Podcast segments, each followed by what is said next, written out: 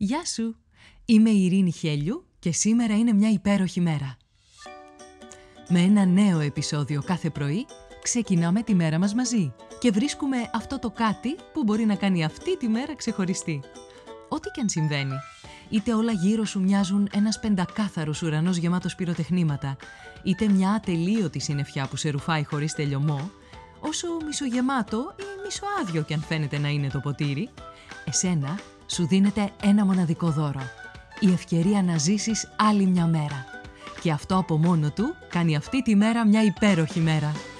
Κάνε subscribe για να μην χάνεις επεισόδιο. Φόρεσε τα γυαλιά της ευγνωμοσύνης και έλα να βρεις τη φωτεινή ματιά ακόμα και στην πιο σκοτεινή ημέρα.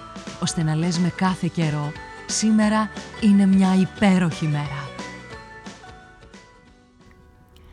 Καλημέρα, καλημέρα, όλη η μέρα είναι και σήμερα μια υπέροχη μέρα. Και είναι υπέροχη επειδή υπάρχει το καράβι. Οι Αιγύπτιοι, λέει, κατασκεύασαν μερικά από τα πρώτα πλεούμενα γύρω στο 3000 π.Χ. Χρησιμοποιούσαν πλοία από καλάμια και αργότερα ξύλινα πλοία για την αλληλεία και το εμπόριο. Οι Φίνικες από την άλλη μεριά διέσχιζαν τη Μεσόγειο και παρουσίαζαν στον κόσμο τα θαύματα της ναυτικής τέχνης. Οι Έλληνες και οι Ρωμαίοι διεύρυναν τους ναυτικούς ορίζοντες. Οι Τριήρης, τα πλεούμενα με τις τρεις σειρές κουπιών, πηγαινοέρχονταν στις θάλασσες, ενώ τα ρωμαϊκά εμπορικά πλοία μετέφεραν αγαθά σε όλη την αυτοκρατορία. Αυτή η περίοδος έθεσε και τα θεμέλια για το σχεδιασμό των πλοίων και την ναυτική πλοήγηση. Ο Μεσαίωνας που ακολούθησε έφερε στο προσκήνιο τους Βίκινγκς και τα πλεούμενά τους τα οποία είναι γνωστά για τις γρήγορες λαιλασίες και την εξερεύνηση. Ας μην ξεχνάμε και την εποχή των μεγάλων ανακαλύψεων όπου Ευρωπαίοι εξερευνητές όπως ο Κολόμβος και ο Μαγκελάνος ξεκίνησαν με τα καραβάκια τους σε αναζήτηση νέων κόσμων. Και τους βρήκαν. Το καράβι έχει μια ξεχωριστή θέση στη συνείδηση του Έλληνα λόγω της ιδιομορφίας που έχει η χώρα μας αφού βρέχεται γύρω-γύρω από θάλασσα. Ένα καράβι σε ταξιδεύει, σε διασκεδάζει, γίνεται φίλος, γίνεται χόμπι, ακόμα και όνειρό σου για να το αποκτήσεις. Ακολούθησαν τα πλοία με ψηλά κατάρτια και πανιά που κυριάρχησαν στους ωκεανούς. Γαλέρες, φρεγάτες έγιναν συνώνυμα με τους πειρατές. Στη συνέχεια ήρθε η βιομηχανική επανάσταση όπου τα πλοία απέκτησαν κινητήρα. Σήμερα, μετά από αυτή τη σύντομη ιστορική αναδρομή που κάναμε σε σχέση με τα καραβάκια, βρισκόμαστε σε μια εποχή που εξερευνούμε νέα εδάφη στο σχεδιασμό των πλοίων που σέβονται το περιβάλλον ή σε πλοία που κινούνται χωρίς πλήρωμα, αυτόνομα. Είναι μια συναρπαστική εποχή για όσους συμμετέχουν στον κόσμο της ναυτιλίας. Θα έλεγε κανείς ότι παρατηρώντας ένα πλοίο της κάθε εποχής, μπορεί να βγάλει πολλά συμπεράσματα για τα χαρακτηριστικά της εποχής του πλοίου.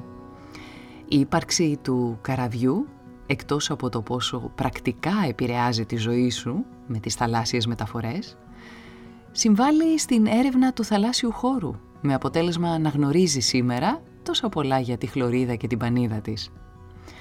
Έφτιαξες ποτέ σου καραβάκι μικρός ή μικρή; Μιλάω για αυτό το καραβάκι από χαρτί. Αν ναι, γνωρίζεις τι κόσμος ανοίγει στη φαντασία σου. Αυτό το καράβι.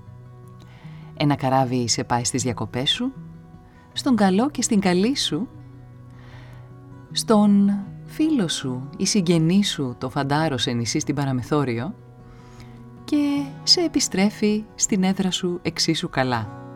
Ένα καραβάκι μπορείς να το τραγουδήσεις ή να το απολαύσεις από τη στεριά καθώς διασχίζει τη θάλασσα.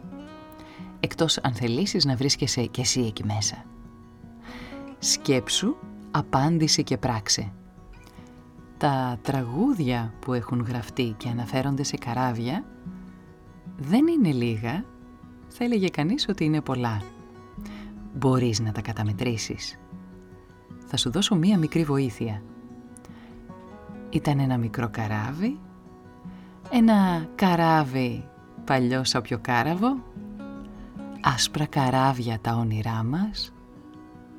Τι λες, μπορείς να σκεφτείς κι άλλα; Και επειδή είναι ωραία μπορείς και να τα τραγουδήσεις. Και κάνε το σήμερα, που είναι μια υπέροχη μέρα.